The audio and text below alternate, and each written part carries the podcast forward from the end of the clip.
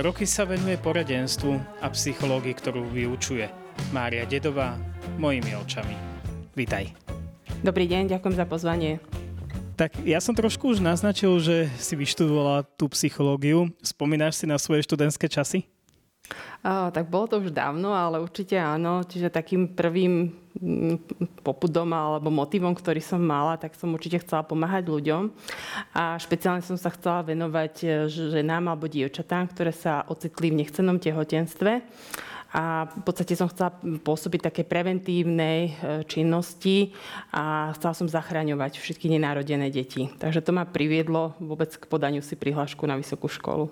Ale skončila si aj trošku inde, si na akademickej pôde, si teda docentka psychológie. Aká je súvislosť možno teraz s týmto, čo si spomínala? Uh-huh.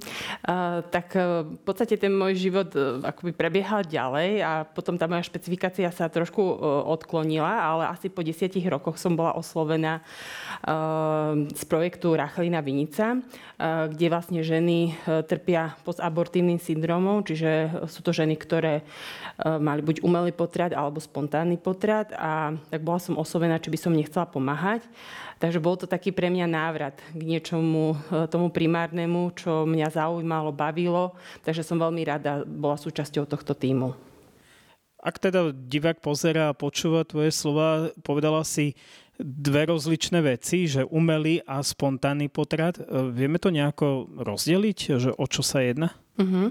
Tak e, tým základným rozdielom e, je, že žena pri spontánnom potrate, ako nie je to jej e, slobodné rozhodnutie, a kým pri umelom potrate je to rozhodnutie ženy predčasne ukončiť tehotenstvo z rôznych dôvodov, či už sociálnych, ekonomických, zdravotných, ktoré ju k tomuto rozhodnutiu privedú. A tým je vlastne tá, akoby, tá diferencia medzi týmito dvoma typmi potratov. Ja som v úvode trošku spomenul práve tie emócie, aj asi aj to smútenie k tomu patrí. Ty sa venuješ dosť aj tejto téme. Čo to vlastne znamená, to, to smútenie? Uh-huh. Tak e, proces smutenia je veľmi dôležitou súčasťou e, e, práve pri postabortívnom syndrome, ktorý je definovaný ako prežívanie nadmerného žialu, ktoré sa spúšťa u ženy. A dôležitou súčasťou, že väčšina žien môže mať práve tieto emócie nejakým spôsobom potlačené, zablokované. A práve v procese uzdravovania je jednou teda z ciest tieto emócie odblokovať a dovoliť im vyjadriť. No a tou cestou, ktorou sa to uskutočňuje, je práve proces odpustenia, ktorého súčasťou je vyjadrenie emócií a teda najčastejšie je to hnev, bezmocnosť, ktorú žena zažíva. Ty si spomínala odpustenie. Komu má odpustiť v tej chvíli? Uh-huh. Uh, tak odpustenie uh, žena väčšinou zažíva alebo odpúšťa uh, sama sebe za to, že sa rozhodla k tomuto kroku prísť alebo sa rozhodla pre potrat. A samozrejme sú tam aj ďalšie osoby a to je, môže to byť manžel, blízka rodina, môže to byť lekár alebo Boh. Čiže sú to všetko osoby, ktoré nejakým spôsobom možno nezabránili alebo nepomohli, nevytvorili sociálnu oporu, vďaka ktorej by bola e, ochotná prehodnotiť toto rozhodnutie, prípadne nájsť nejaké iné e, adaptívnejšie riešenie. Je toto isté aj pri tom spontánnom potrate?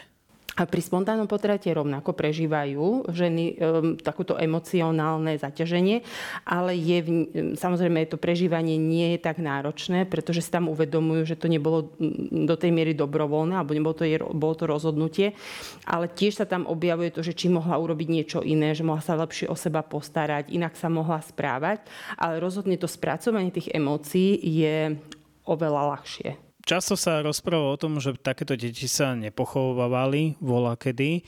A ako to je teraz? Robí sa už také niečo? Áno, myslím, že v tomto sme e, sa oproti minulosti zase posunuli. E, vlastne bol vytvorený aj pomník nenarodeným deťom. Je to vlastne istý taký symbol ktorý vlastne vyjadruje to prežívanie ženy, to, čo cíti, ako myslí, aké to pre ňu je stratiť dieťatko. A zároveň to, tento pomník dáva priestor také priestor pre modlitbu, pre zapálenie sviečku, pre možno zloženie nejakej takej tej, toho žialu, ktorý žena prežíva. Čiže je to pre ňu akoby taký naozaj monument alebo symbol, kde môže spolu s manželom a rodinou vyjadriť svoje emócie.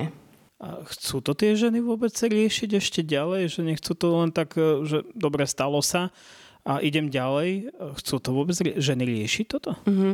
Záleží, v akom štádiu sa tie ženy nachádzajú. Je to samozrejme iné zajská teda dĺžky, od, ktorá uplynula od potratu.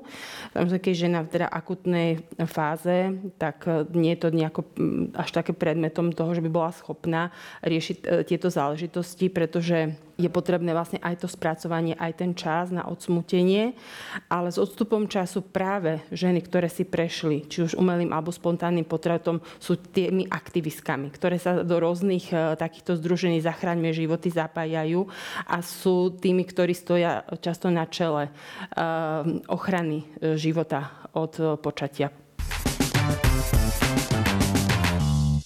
Aké máš skúsenosti s tými ženami, keď s nimi pracuješ? Možno konkrétny nejaký príbeh, ktorý ťa tak pozbudil? Uh-huh. keď, e, samozrejme, je to proces, e, v tom, akým spôsobom si žena odpúšťa, lebo odpustenie nie je jednorazový akt, ale často vlastne potrebuje si viackrát odpustiť, potrebuje odpustiť rôznym ľuďom a potrebuje možno sa dostať naozaj z tých negatívnych emócií a, a z ich vyjadrenia a postupne prijať samu seba. Áno, prijať vlastne to všetko, čo sa stalo. Takže je, je to vlastne mm, dlhodobejší proces a potrebuje aj nájsť miesto strateného dieťatka. Často je to v nejakom symbole, ktorý si sama žena zvolí, čiže je to nejaký anielík alebo nie, nie, nejaké, niečo iné. A veľmi napríklad ženám aj pomáha, e, keď e, napíšu takémuto dieťaťku list alebo nejakú básen alebo zložia piesen, že je to tiež ako spôsob, akým sa, uh, akým sa vysporiadávajú so stratou klient príde, v akej fáze sa možno nachádza, alebo sú nejaké také fázy konkrétne toho smútenia? Uh-huh. Čiže najskôr je to vlastne fáza uh, prismutení popierania, že či sa to vôbec stalo, či tam bola, lebo aj na, vlastne v tých počiatkoch si žena vlastne tak rozpomína na to, ako sa to stalo. Aj pri spracovaní e, jednej v tej časti práce so ženami e, je popísanie celého toho dňa, vôbec ako to prebiehalo, ako sa dostala do nemocnice, kto možno, ako prišla sestrička, ako ju odviedla na sal a vlastne všetky až po zobudenie sa a vlastne celé, ako to, aký to malo priebeh. A, no a potom vlastne prijatie, aj vyjadrenie práve tých emócií, až vlastne po prijatie celého toho a, až po akceptovanie toho, že sa to naozaj v realite udialo. Mne sa veľmi páči práve tá myšlienka, že človek naozaj, keď zažije hlboké zranenie, a, tak má, prežíva naozaj veľkú bolesť a je, je to vlastne niečo, čo potrebuje si uzdraviť. Ale práve v situácii, keď tomu porozumie, keď si dokáže odpustiť, tak sa premeniajú práve, práve to zranenie na tzv. oslavené rany. To je taká, by som to preklopila do tej práve duchovnej roviny. A to už je vlastne v štádium, kedy vlastne prechádza tá žena, už, už sa neobvinuje samu seba. Ukáže možno, že aj za to všetko, čo prežila a čo ju vlastne často priviedlo k takému osobnostnému rastu, aj vlastne poďakovať. A to je vlastne ten moment, ktorý označujeme tej duchovnej terminológie, že tie oslavené rany. Čiže nie bolesť, ktorá sa premenila a ktorá sa stala zdrojom môjho osobnostného rastu. Čiže ju to ešte aj posilnilo? Áno, áno, v niektorých momentoch to môže vlastne, nie, nie samozrejme vždy, ale môže vlastne prísť, že cez ťažkú vec a, a cez bolesť, ktorú v živote som zažila, môžem dokráčať do tzv. posttraumatického rastu, čiže vlastne môžem zlepšiť vzťahy s druhými, môže sa mi, môžem získať lepšie zvládace stratégie, prehlbí sa mi vzťah s, s Bohom, čiže viera, ocenenie vlastného života, života druhých, čiže môže sa to premietnúť do viacerých oblastí. E, myslím si, že e, samozrejme, že dá sa pracovať e, aj so ženami, ktoré nie sú veriace. Ja vnímam to odpustenie ako psychospirituálnu e, záležitosť, pretože ak do toho môže vstúpiť Boh, tak Boh uzdravuje jedinečným, neobmedzuje sa spôsobom a hlavne vlastne v tom, e, keď žena môže pristúpiť na spoveď a je tam prítomná sviatosť, ktorú vlastne psycholog nikdy nemôže sprostredkovať. Ale teda ak zostaneme len pri ženách, ktoré možno nie sú religiózne alebo nechodia do kostola, tak samozrejme môžu si prejsť tou psychologickou časťou spracovania emócií, e, hnevu, bezmocnosti, frustrácie, ktorú po pôrode a odpustiť samej sebe, aj teda všetkým tým ľuďom, ktorí sme spomínali. A to je vlastne pre nich e, tá cesta uzdravenia. Ak túto reláciu teraz pozerá nejaká žena, prípadne aj muž, a teda vie o tejto svojej situácii, kde vás nájsť v rámci týchto poradní? Jednak sú to vlastne lokálne e, poradne, ktoré sa dajú vyhľadať Centrum pomoci pre rodinu, čiže či už v Trnave u nás, alebo v Piešťanoch, alebo potom je to vlastne ten projekt Rachlina Vinica, čiže kde sú vlastne dostupné informácie na webovej stránke a je tam aj kontakt, čiže vyplní si prihlášku a kontaktuje príslušnú pracovníčku. Čo je potrebné e, povedať e, tomu poradcovi? Práve ten dotazník, ktorý sa tam vyplňa, je myslím, že dosť podrobný a zahrňa teda jednak, e, čo sa ženie teda problém, s ktorým chce pracovať, čas, kedy prišlo k potratu, či je vlastne žena medicamentozne liečená, čiže to je vlastne veľmi dôležitou súčasťou toho uzdravovacieho procesu. No a potom možno ešte nejaké sú tam doplňujúce otázky, ktorými sa snažíme čo najkomplexnejšie postihnúť vlastne to, ako, ako veci žena prežíva. Hovorí sa, že práve toto covidové obdobie trošku viac podnetilo k tomu, aby ľudia chodili k psychologom. Ako to ty vnímaš? Uh-huh. Uh, myslím, že sa nám za posledné obdobie uh, najmä nám narastli rôzne úzkosti a depresie, uh, prežívanie pocitu osamelosti, práve to, že sme zostali izolovaní, že sme sa nekontaktovali, lebo sme prežívali rôzne obavy, ktoré z covidu uh, plynuli, takže to bola taká nejaká prírodzená súťaž, že človek začal vyhľadávať inú uh, formu pomoci a kontaktu a ďalšia taká rovina, čo zase pozitívne COVID priniesol, je, že sme sa preniesli do online priestoru. To, čo predtým bolo nepredstaviteľné, aby sme poradenstvo a nejakú intervenciu realizovali cez internet a, počítač a teda neboli face to face, tak zrazu sa stalo bežnou e, rutinou a bežnou súčasťou nášho života. A ja to vnímam veľmi pozitívne, lebo mnohí klienti, ktorí sú z veľmi vzdialenejších oblastí, tak je to pre nich naozaj veľmi komfortné, keď sa iba pripoja a v priebehu e, minúty dvoch sú zrazu e, v, kontek- alebo v kontakte so psychologom. Takže to, toto ja vnímam, že e, ako veľké pozitívum. Ale áno, samozrejme ten osobný kontakt, aj niektorí moji klienti mi povedali, že, že by radi prišli už po uvoľnení opatrení, že naozaj ten, ten osobný priestor a osobný kontakt s psychologom má určite svoje špecifika a nemal by samozrejme ten online priestor to úplne nahradiť ale skôr to vnímam, že, že vlastne sme našli cestu v, v tej nejakých tých úskaliach, ktoré boli postavené, že sme našli riešenie, ako sa postarať o klientov.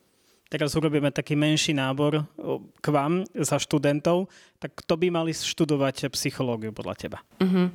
Uh, pre všetkým človek, ktorý má rád ľudí Áno, čiže človek, ktorý naozaj nosí v srdci, eh, ktorému leží na srdci eh, jeho duševné zdravie, dobro, eh, ktorý chce viesť ľudí k, k empatii, rozdávaniu sa, také súcitnosti, dobrote, a vôbec človek, ktorý naozaj má túžbu pomáhať, lebo to je naozaj primárnym, primárnou úlohou alebo poslaním psychologa. Pomáhať druhým v náročných, ťaťažových situáciách. Za mojich čiach sa hovorilo, že študent, ktorý ide študovať psychológiu, väčšinou najprv rieši seba počas tých 5 rokov.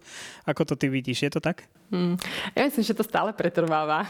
Vidím to v motivácii študentov, že niektorí naozaj prichádzajú, lebo si chcú poriešiť nejaké svoje problémy a ťažkosti a tým, že sa dozvedajú nové poznatky a vedomosti, tak si s tým vedia o niečo lepšie poradiť, ale samozrejme to nenahradí psychoterapeutickú starostlivosť.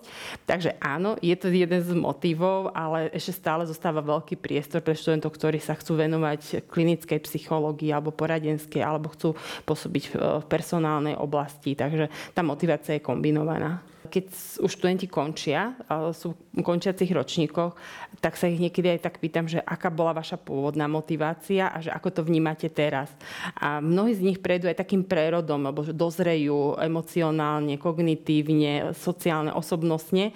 Takže vlastne potom to vidia úplne z inej perspektívy a to je, to je potešujúce, pretože vidíme, že naozaj tá škola ich lepšie vyzbrojila, že sa stali kvalitnejšími ľuďmi a že naozaj máme dôveru, že títo ľudia budú kvalitne pomáhať ľuďom. Je to ale asi celoživotný proces psychologa, že musí sa neustále asi vzdelávať však? Um, áno, to je nikdy nekončiaci proces, si myslím, lebo nemôžeme si asi, ja poviem za seba, si nikdy nepoviem, že už viem všetko.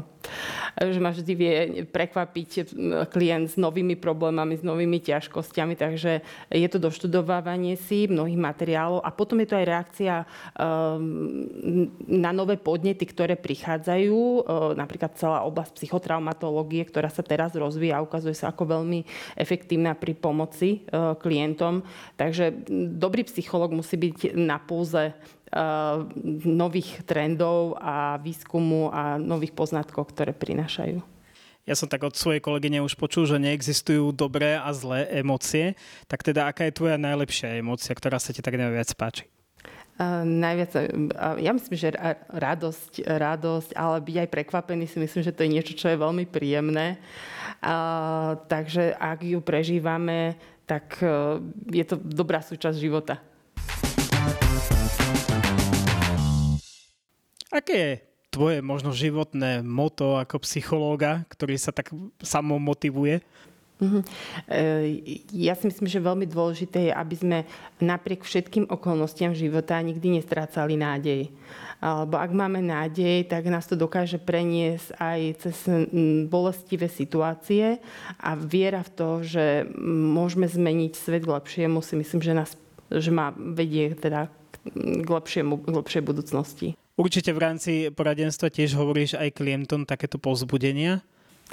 Vzhľadom na typ problému, s ktorým klient prichádza a dosť často je to skôr nejaké zúskosňujúce myšlienky, tak e, myslím, že takou hlavnou cestou je ponúknuť e, im taký obje, pomoc objaviť ľuďom zmysel života. Čiže dôvod, prečo by mali žiť a prečo sa vlastne oplatí ráno stať, lebo e, nie vždy je to jednoduché a ľahké. Tie životné okolnosti môžu byť náročné, ale mať vlastne takú tie hodnoty a mať niečo, čo má vedieť, vedie a nestratiť, nestratiť to zo zreteľa. Čiže pozeráte vlastne na ten, na ten zreteľ a pre ľudí, ktorí sú veriaci, myslím, že naozaj tým zreteľom e, je Ježiš, ktorý nás môže povedie a e, že práve vtedy sa niekedy začneme topiť, keď sa zabudneme na neho pozerať. Takže možno aj toto je pre mňa takým pozbudením, že alebo niečo, čo ma, čo ma drží, že keď nás všetci zrádzajú, alebo keď nás ľudia opúšťajú a keď prežívam rôzne ťažkosti, tak Boh je ten, ktorý je vždy prítomný. Ty ako poradenská psychologička sa stretávaš určite s rôznymi problémami, ktoré sú možno teraz také najčastejšie, že, s ktorými ľudia prídu a teda sa radia. Hm. To, čo skomplikovanie situácie prinieslo, že sme akoby doprežívali práve obdobie pandémie a nestihli sme si ani vydýchnuť a už sme tu mali vojnový konflikt. A to, čo ľudí veľmi, teda prinieslo to viac úzkosti, e, depresie a prinieslo to obrovskú vlnu neistoty o to, aký bude zajtrajšok, čo bude a ako bude ekonomická situácia, ako prežijeme, áno, či e, naozaj od zabezpečenia finančného, ekonomického a sociálneho. A, takže vlastne tá neistota mnohých ľudí zúskostňuje príde ten čas ako v západných krajinách, že pomaly každý človek bude mať svojho vlastného terapeuta, príde si, sadne si, lahne si a porozpráva sa? Uh, neviem, či na Slovensku môžeme mať takúto víziu. Bolo by to, bolo by to skvelé, ale tých psychológov je na Slovensku pomerne málo. Uh, a teraz sme aj tak konštatujeme medzi kolegyňami, že naozaj sú preťažení psychológovia, že už nie je komu poslať klientov, ktorými prichádzajú. Takže mm, je, je, to, je to veľmi dobrá vízia. Môžeme k tomu smerovať. Neviem, či ju úplne dosiahneme. Čiže mladí, poďte študovať psychológiu. Áno.